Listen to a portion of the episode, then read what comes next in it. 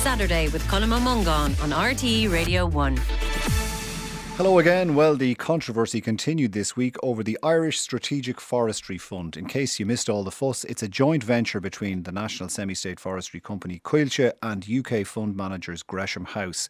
Coillte will identify land and forests for the fund to buy and then it'll manage the planting and harvesting. Gresham House, the asset manager, will raise the funds and manage the money side of things. The target is 200 million and so far the biggest investor is the State Invest- uh, Investment Fund, which has put in 25 million euro. But there is serious political opposition to it, as well as almost unified anger across farming and environmental groups, and even in government, where the message from key figures this week has been, in essence, it's too late to walk out of the deal, but it's not the way we want to do things. Have a listen to some of what went on, both inside and outside the Dáil, in the last couple of days. Save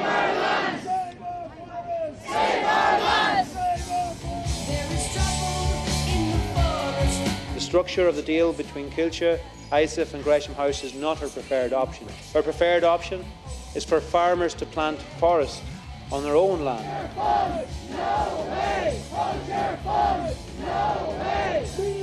But you see, it's clear the minister was in on this deal. This was hatched for quite a number of years. Coillte have absolutely lost their way. I was appalled by the Coillte proposals, which I described at the time as a land grab. Right now, this whole thing is about as clear as mud. It's pouring more money into the equation. It's going to drive farmers off the land. There's no doubt in the word about it. Haven't met anyone who's pro this deal other than people in power. Now some voices of the protest outside the Dáil uh, during the week. With the asset manager in question here, as I said, is Gresham House. And earlier I spoke to its investment director, Joe O'Carroll, who's based in their Dublin office.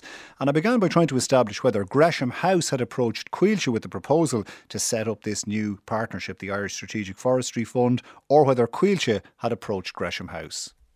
Well, the Irish Strategic Forestry Fund was established by Gresham House, and we established that in quarter two of last year in anticipation of the investors and the partnerships in the pipeline coming together. But Coillte would have run a process to select Gresham House. So, just to be clear, did you know you were going to be selected? I suppose, did you establish the Strategic Forestry Fund before the contract was signed for you to be the money manager in this? Oh yeah, absolutely. I mean, the contracts only came binding, uh, as we've stated at the end of last year. Um, but we would have, you know, established the uh, the fund in advance of that as, is normal practice. Coillte would have decided on, on, running a process, I guess, as a public body that would have gone through the normal public procurement rules. Their vision, uh, which they've outlined again, which is, is, is their vision, it's, it's, not ours, out to 2050, would have involved, uh, you know, facilitating afforestation, and this was just one part of that. But this is Gresham House core business. We've got several decades' experience in, in managing assets of this type you know, the main objectives of the fund is not just about the afforestation, but it's also about trying to pull together the existing private forest estate that is not yet up to its full production potential. I, will come back to that. So, it just in terms of the government response then to your tie up with Coillte, they seem to have expressed surprise, if not discontent. They called Coillte in for a meeting. Those discussions seem to have been quite robust, and now Coillte won't be doing any more of these tie ups. Are you surprised by what has gone on in political circles, particularly on the government side, in reaction to this? Uh, look, the way we see it, um, Colm, there's a number of legitimate concerns, you know, that are quite easy for us to to allay in direct discussions with people. They're around the scale of our uh, ambition. It's around the ownership and around the competitive impact we would have on, on land prices and other forest management companies. I guess there has been a lot of uh, red herrings that are kind of quite disappointing, uh, and they're certainly more difficult to raise. So, what we can firmly state is that this is not a British fund. It's not a vulture fund. There's no element of privatisation. It's not a land grab. We're not monoculture, and it's not a get rich quick scheme. And they're just not true and, and kind of quite misleading. So, just I mean, seeing as you, as you, uh, as you've jumped in there, Gresham House is a British investment fund, but you're not going to own the assets, is it? That's that are going to be bought by the Strategic Forestry Fund. We're, we're a fund manager, so we don't own the assets. Our clients do, and the clients are pension funds, charitable organisations, uh, endowment funds, family offices, etc. So long term patient investors, and they're seeking investment opportunities that don't just secure, uh, you know, a, a long-term return on them, but deliver real positive environmental and, and, social impact. So there's a strong ESG element to this fund. And how are you paid? Are you paid a retainer or are you paid a percentage of the fund's profits? We get paid fees, you know, from, from the client base uh, through the fund. So the, the kind of profits that, that are generated, if you like, from timber sales, the value created through biological growth, you know that belongs to the investors in the fund, and then they pay us a fee for, for delivering on the fund objectives. You mentioned there the issue of monoculture. I mean, planting one type of tree is the easiest way to harvest it, and it, it may be the most cost-effective thing as well. So, if you do have to return a profit to your investors, why not monoculture? Because our investors aren't just interested in maximising profit; they they want a secure um, investment. They have steady returns. The returns on this, we're targeting a 5 to 6% return, uh, which is fairly modest relative to some other riskier uh, uh, investments they could take but we have specific targets around environmental and social impact as well. So we have no interest in planting wall to wall Sitka spruce, as has been suggested. And indeed, the forestry program uh, and the previous forestry program are structured in such a way that that can't happen if people want to uh, avail of grants and premiums. You know, you have to follow the, the guidelines, and the, the maximum anybody can plant under the new forestry program will be 65% of any single coniferous species on, on any site. Does the contract stipulate that any forest that's bought or any new forest that's planted will include public access to it? Well, well not the contract. We mean that that's our uh, ambition for this fund is that we want to open it up to allow people to, to benefit from those forests, as they do in Coillte Forest at the moment. So most private forest uh, owners, you know, wouldn't facilitate public access. We're quite keen to do so, uh, and Coillte clearly have the skills to, to do that through uh, you know the many forest parks and indeed their own open forest uh, policy that they have. Finally, then you know you're probably aware of this motion in the Dáil calling for Coillte to stop this deal, a, a motion by Sinn Féin. The the government, on the other hand, saying that the contract is signed. Is there any means Coillte could pull out of this? I think to be fair, the motion that was raised was raised on the back of you know quite a few of the, the red herrings that I mentioned previously. So it is factually correct that we have uh, a binding contract in place with Coillte. We are delighted to be working with them. We fully expect to deliver uh, the 12,000 hectares over the next five years. You know, so really, from our point of view, there is no reason why Coillte uh, would want to, to move away from this, uh, nor, nor should they be forced to, in our opinion because what we are doing is entirely consistent with the forestry programme. And that was Joe O'Carroll, Investment Director with Gresham House, speaking to me there shortly before we came on air. Uh, the panel with me are still with me uh, Minister of State of the Department of Public Expenditure and Green Party TD for Dún Laoghaire, Ossian Smyth, Sinn Féin TD for Galway West, Mairead Farrell and Paul Murphy, People Before Profit for Dublin South West. Uh, Ossian Smyth, to you first, your party colleague, Neasa Hourigan, is called for on the Agriculture Minister to find a way for Coillte to walk out of this deal. Do you agree with that call? Um, well, look, I think that it's very important that we have more trees in Ireland, then we need more afforestation. We have one of the lowest rates of afforestation in Europe. You know, we've got about 10.5% of our country covered in trees, whereas other countries are 40%. So we've got a long way to go. And half of those forests are Coillte. And as, as was said, with public access for people to go and walk in broadleaf forests and so on. And the other half are privately owned, nearly all of them by farmers. So the future of forestry in Ireland is Coillte getting more land and far- and farmers planting more land. And I think that the the role played by a fund like this is tiny. Like there have been forest funds, there've been forestry funds in Ireland for decades. You saw them advertising in the newspapers. You can invest your money in this, and uh, you know it's a long, slow return on investment. But they are they play a very very small role. And this so there's nothing here in project, principle that you uh, have cause to be concerned about. You would, in theory or, or in practice, support this. I prefer to see farmers planting planting uh, forests and Coillte planting forests. But if a pen, if your pension wants to invest its money in trees, I mean, should should they not be allowed to? I mean, I, I, I honestly I honestly don't see that we should we should stop people from getting planting, public, planting more. They're getting public money. Uh, but uh, but on on that, Paul Murphy, ethical investment invest in trees rather than oil, fossil fuels, arms. So let's look at what Coillte says. Coillte has a frequently asked questions document. The fund is designed to generate profits from the business of forestry and timber production. That these are people looking for a profit. It's a corporate takeover. They're getting public money and then they're going to end up as private profits. And that well, they're not entirely private profits. The Irish Strategic Investment Fund has put 25 million on the table, so some of the return from this will accrue to the state. Sure, but the problem is this is being done on a for profit basis. And that isn't some abstract point, that has real consequences. That means that this is not going to be done in a way that is going to tackle the massive biodiversity crisis we're in. We're in a sixth mass extinction event with 70% wildlife populations collapse over the last 50 years. And monocultural Sitka spruce forests, the people will be familiar with, they're these dead zones, they're graveyards of biodiversity.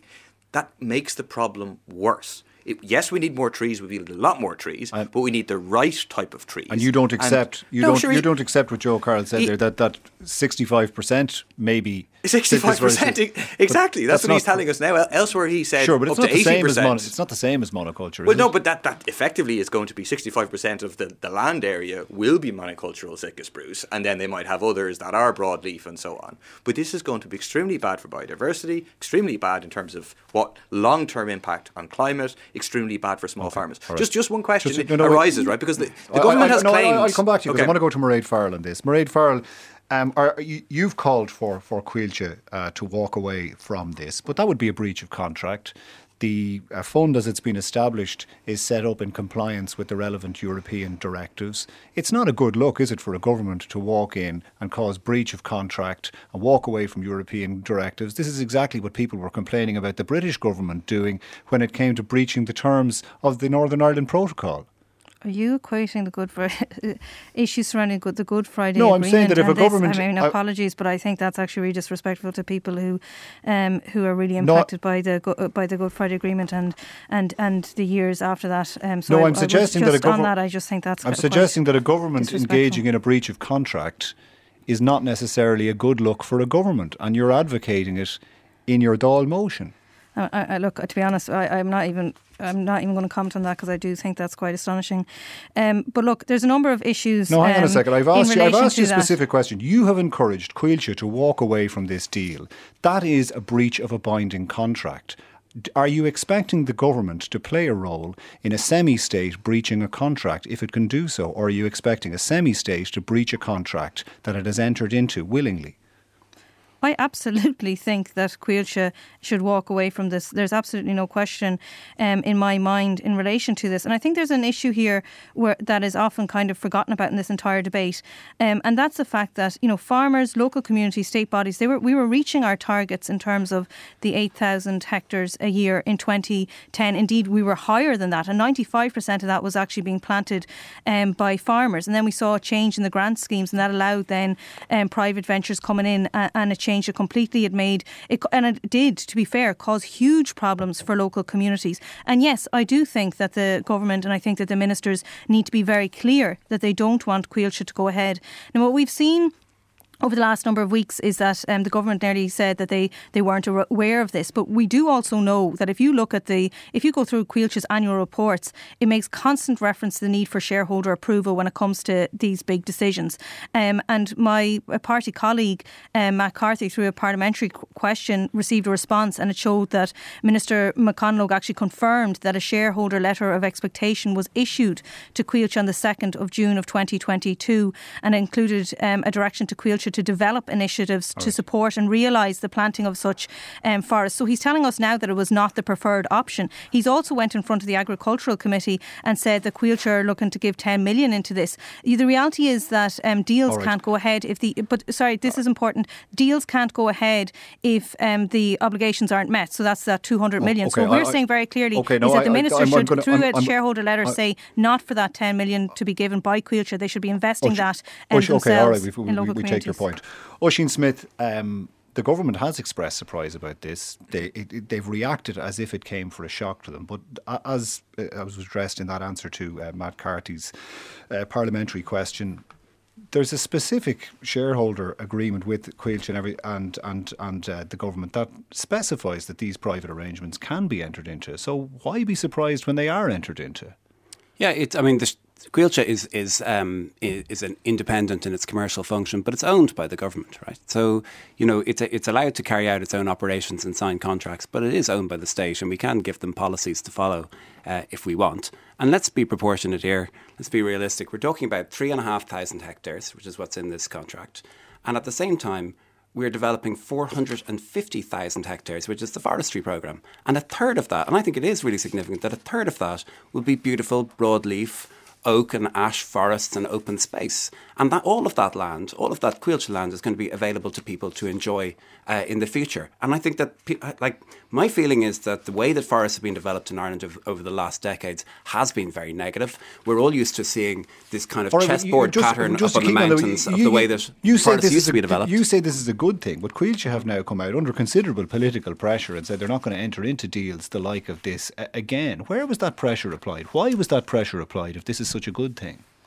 Uh, well, what I said is that I'd prefer Coillte to develop forests and for farmers to develop forests, and you know, I, and you know, Paul Murphy says, and and this, that would be the that would be my preferred options. Paul Murphy has said that there shouldn't be any profit involved, but half of the forests are being developed by by farmers who, of course, want to make a profit. I mean, that's why they're they, are they are going to make a livelihood out of it. So, um, I think what what is going to happen in the future is that we are going to have a lot more forest being delivered by both Coillte and by farmers, and farmers are getting a higher incentive to do it than, than anybody else. They get a, they've got an enhanced package compared to any, anybody else who invests, and there will be a small amount of uh, of, of, funds who are planting right. their own forests. Paul Murphy, just the, the, one of the other complaints is that this would lead to a spike in land prices. But if Coillte was given the money to acquire this kind of land, it would also involve involve spending money in the land market, and could also involve a spike in land prices. It's not specifically tied to the role of the Irish Strategic Forestry Fund. That's true. Um, which is why I think like a plan, a proper plan for afforestation and rewilding, by the way, um, needs to include both Coillte buying up land um, and leaving lots, lots of it to rewild, which is actually the best way to develop forests in a sustainable way, both in terms of biodiversity and which would have an impact on the, on, on the market, but, but also to match that, we need to change our entire model of farming and we need to incentivize farmers by paying them, Pay them. to engage in rewilding on their own land, engage in, in, in perpetuity, an annual payment in perpetuity. We, we, we currently pay farmers every year in any case. We currently incentivize them to engage in industrialized farming, which is very damaging in terms of biodiversity, which is very damaging in terms of being the biggest emitting sector. So, yes, we need to completely change our model of farming, and that will involve paying farmers a decent income, the majority of whom don't have at the moment. But one point is the government has a peculiar line on this because half the time they're saying, we didn't know anything about this and we agree it's not a good deal and we won't be doing it again. Then the other time they're kind of saying, well, this isn't such a bad deal, and like, what's the problem with it? So they need to get their story straight. But also, the story that they didn't know anything about it, I don't buy it. Okay. I don't buy it. But also, the, the, what we heard earlier, the fact that they had a deal in quarter, they were prepared for this in quarter two. Do we really believe the government okay. didn't know anything about it? The deal needs to be. all right, I think as well, just just on uh, one thing, and I think like we have to realise that there's a lot of anger out there in farming communities, um, and uh, and in rural communities about this. And what we often hear when we're talking about the climate. Um, you know, the climate crisis that we're in, um, there can be a lot of a blame game on, on, on, on ordinary farmers. And here, ordinary farmers telling us, we want to do this. This is something that we want to do. Um, and what we're seeing is the state actually, you know, stepping in and, and allowing this kind of a vulture fund to, to, to, to take their place. Well, this is something that would you make any distinction? Would you make any distinction between the, the, the fund that will be doing the buying? Is a fund that is part invested in by the state itself. Gresham House is the asset manager of this fund, not the fund itself. So to characterise it as a vulture fund suggests it's coming in and buying distressed assets. Do you think that's fair or accurate?